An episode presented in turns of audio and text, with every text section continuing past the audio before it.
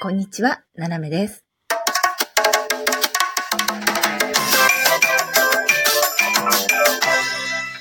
改めまして、こんにちは。世界の隅っこから、ななめがお送りします。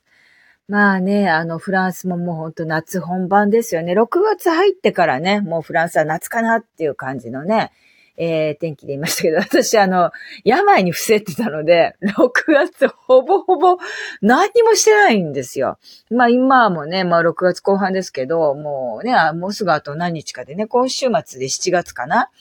でもね、何もしてないのよね。で、やらなきゃいけないこととか、やりたいことっていうのはあるようなんですが、だか体調悪い時ってダメね。もうそういうことすらも見えないから。うん。まあ、だいぶ良くなってきて、ただね、まだね、寝るときに咳が出るのよ。だからちょっとね、あの、お薬飲んでパタって寝ちゃって、その瞬間はいいんですけど、3、40分、1時間ぐらいすると咳で目が覚めちゃって、いや、苦しいなと思ってね、もうもう少し時間かかるんでしょうかね。まあ、あと、ジンマシンは相変わらずね、あの、派手に。私の体は派手に彩っているジンマシン。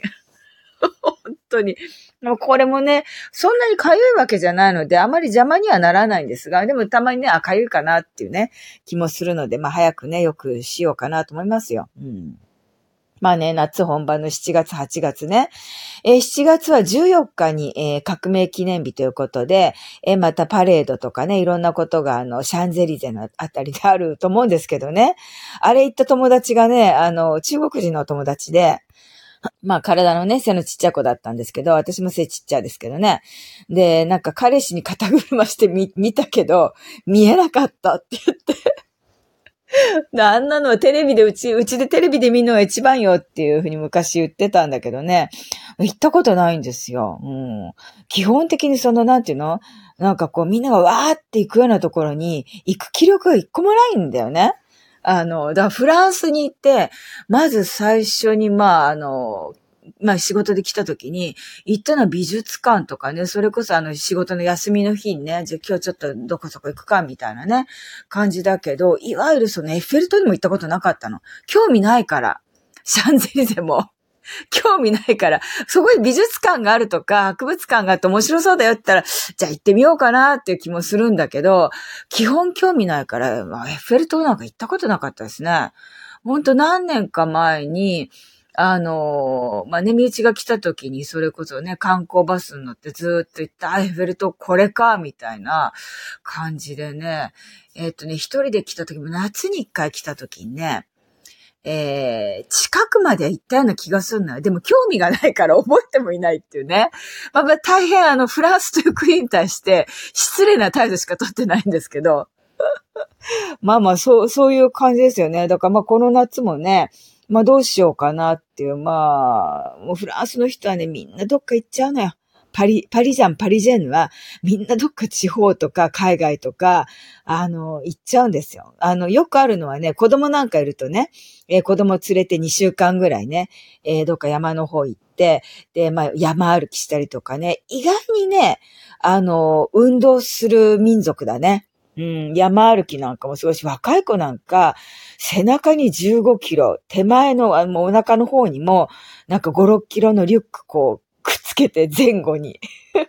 もうなんか、エアバッグ前後に背負ってるみたいな感じで、それで旅行するんですよ。若い綺麗なお姉ちゃんが。うん。で、あの、いつだったかね、テレビがあるアパートにいた時に、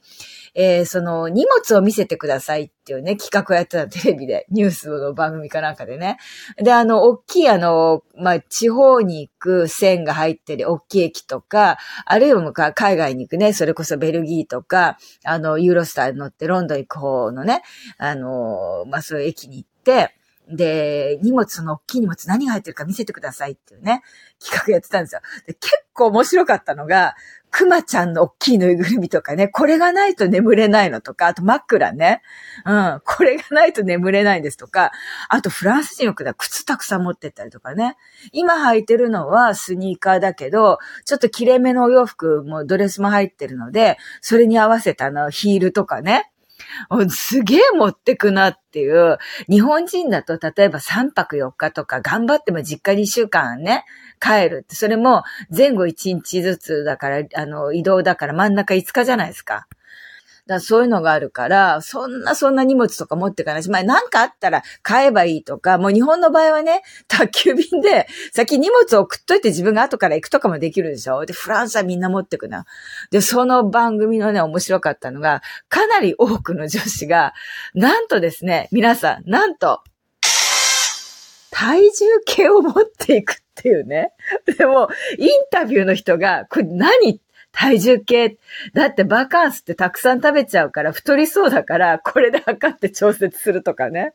あれびっくりしたね。うん。体重計。だから日本だと例えば温泉行けば温泉大浴場にあったりとかしますからね。うん、そこまでいるんかっていうね。じゃあ食べる量も控えろよみたいなね。まあそういう気はないんでしょうね。